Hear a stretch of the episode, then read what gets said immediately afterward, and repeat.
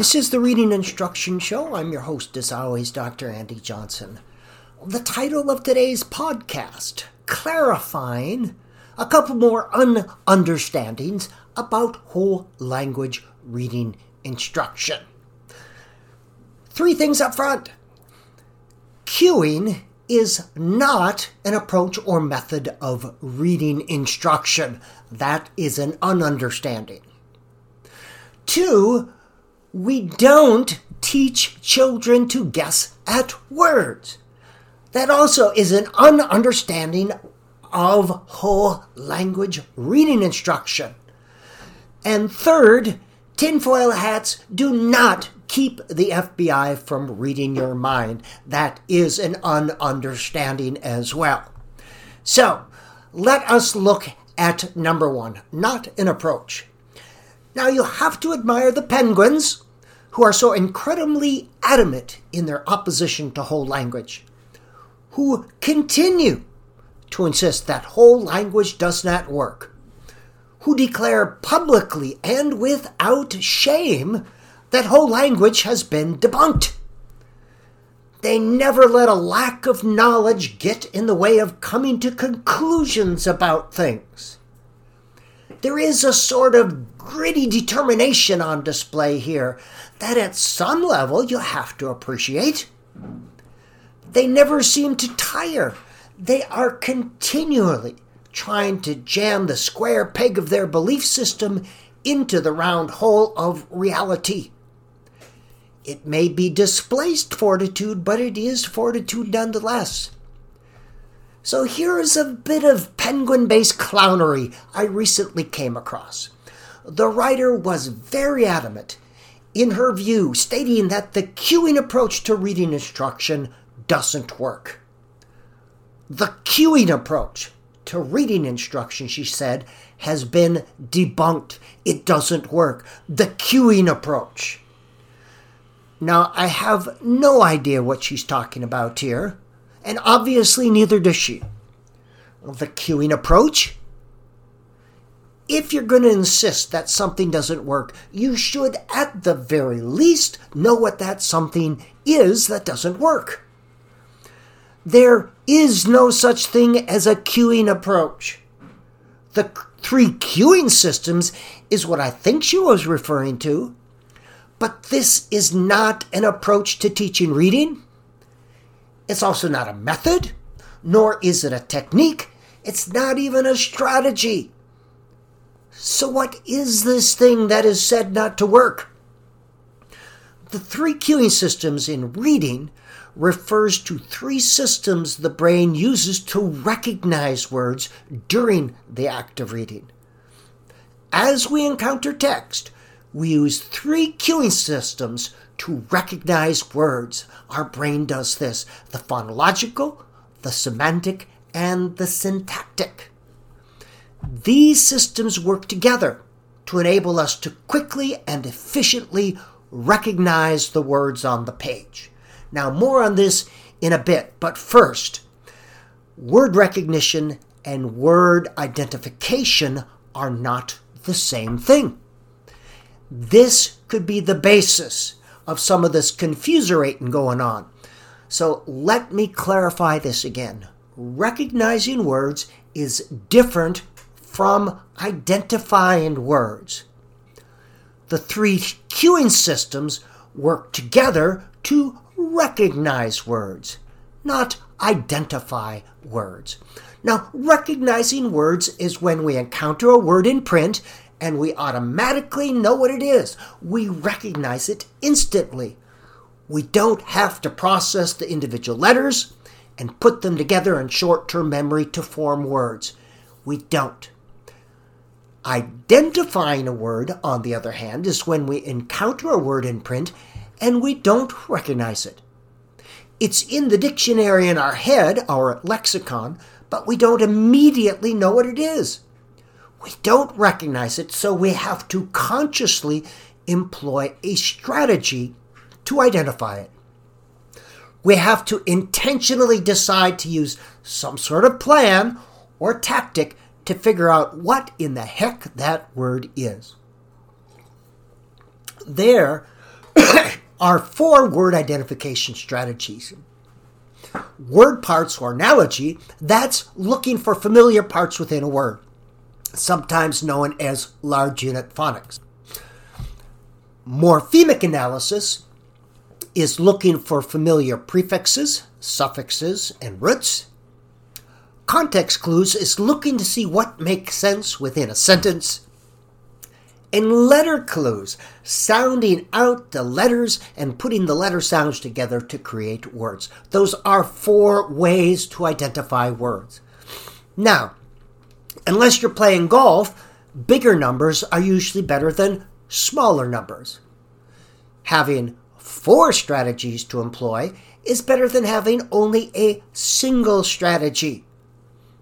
We should develop students' ability to use all four word identification strategies, not just a single strategy. Students should be taught all four strategies for identifying unknown words. So we teach the strategy to develop the skill. We teach these four strategies explicitly using very direct and very, very explicit instruction. We teach the strategy to develop the skill. We teach and practice these four strategies, and eventually these cognitive operations are internalized and automaticity is achieved. Now, a strategy in the cognitive sense is something we consciously employ. A skill, on the other hand, occurs automatically. So let's take a look at the three cueing systems. The three cueing systems, as I said earlier, is not an approach to reading instruction. It's an understanding that the brain uses three interconnected systems to recognize words during the act of reading semantic, syntactic, and graphophonetic.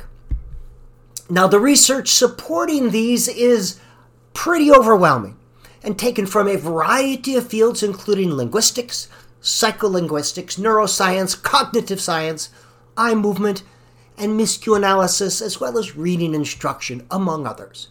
So let's look at the first one semantic. The semantic cueing system is the most efficient of the three in terms of speed and space required in working memory to recognize words. Semantics refers to meaning. As you read, you use context and background knowledge to identify words and figure out what the next word might be. For example, if I saw the sentence, the monkey ate a blank, you most likely know what the next word is or might be as your brain reads the sentences, it focuses on the word monkey and ate. This narrows the possibility of the word to something monkeys eat. Based on your knowledge of monkey stereotypes, cartoons, and Tarzan movies, you most likely inserted the word banana. If you did not immediately insert the word banana, your brain would have used the first letter to figure it out if the word banana fit with what went in before and after, you would have continued. We use the knowledge in our head to predict the meanings and confirm meanings or make revisions during the reading process. The syntactic cueing system is the second cueing system. Syntax has to do with the grammatical structure of the language. As your brain reads, you also use your knowledge of grammar sentence structure, word order, tense and plurality, and function words such as prepositions and pronouns to recognize words. this is the second most efficient cueing system. For example, in the monkey sentence previous, you focused on the word monkey, which is a noun, and ate, which is a verb, your brain knew the missing word had to be a noun of some sort. It narrowed the possibilities. Using syntax together with semantics, you are able to easily fill in the missing word. This is how reading works. Your brain works holistically to create meaning with print, to recognize words. Now, graphophonetic Grapho refers to symbols, phono, sound. The graphophonetic cueing systems uses letter sounds to predict what the next word might be. And of the three cueing systems, this one is the least efficient. Why? Because it focuses on individual letters and letter patterns instead of words and ideas. Now, your working memory has a very limited capacity. You can try to stuff in a few letters in there, or a few words, or a few ideas. But which would be the most efficient in terms of creating meaning with print? Let me give you a hint. An idea is much bigger than a letter. There are far more things contained in an idea than in a letter. Therefore, carrying letters is more, ideas is more efficient than letters.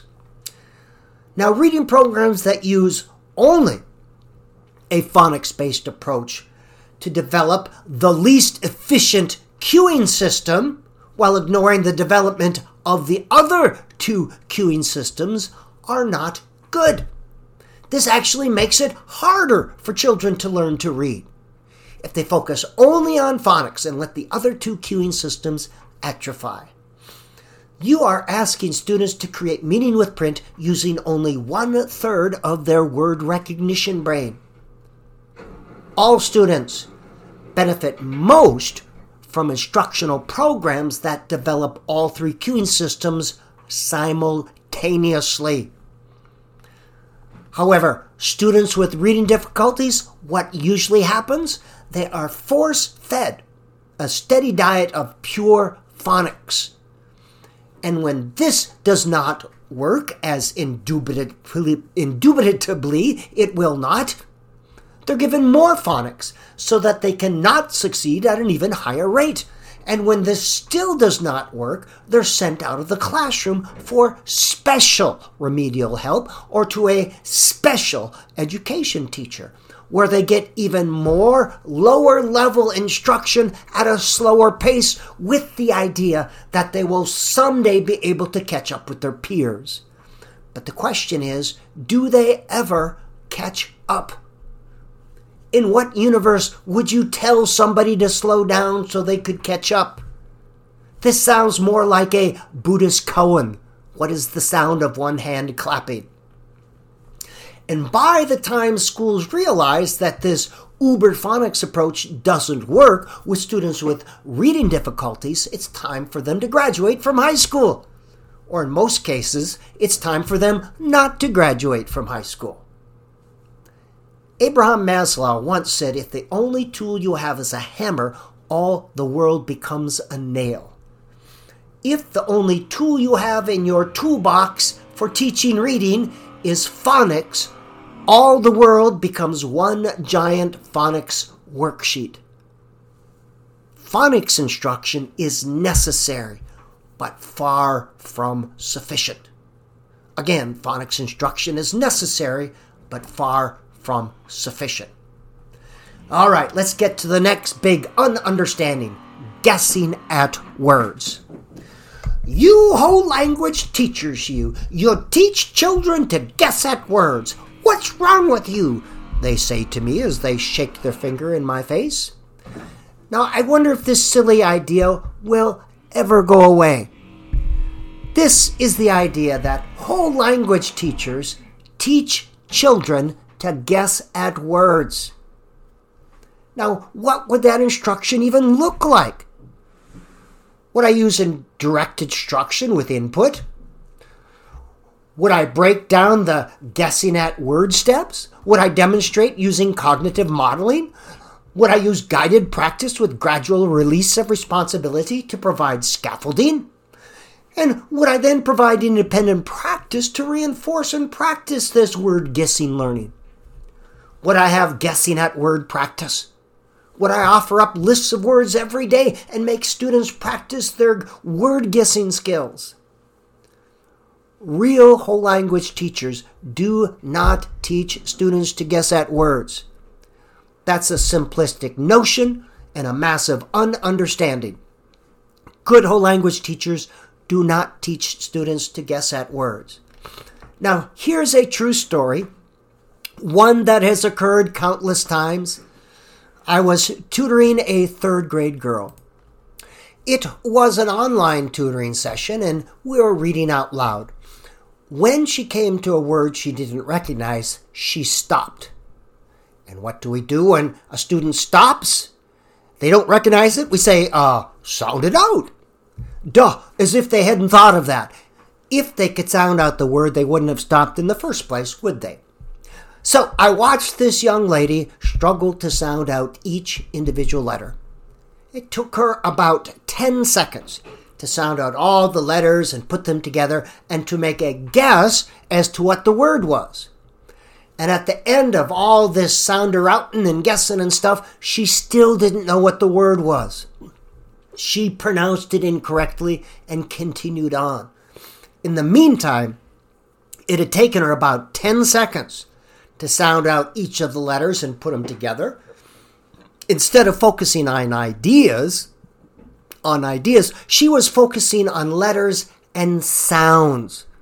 This briefly moved her offline, interrupted the meaning making comprehension process. So I taught her a little trick. I said, say blank and let your eyes bounce on both sides of the words to look for clues. And we did practicing sentences with a blank and clue words on each side. She would say blank and continue on down the sentence and usually within two to four seconds, she'd identify the word, go back and fill it in. And she said to me, Dr. A, that's what she called me, you're magic. The word just pops into my head.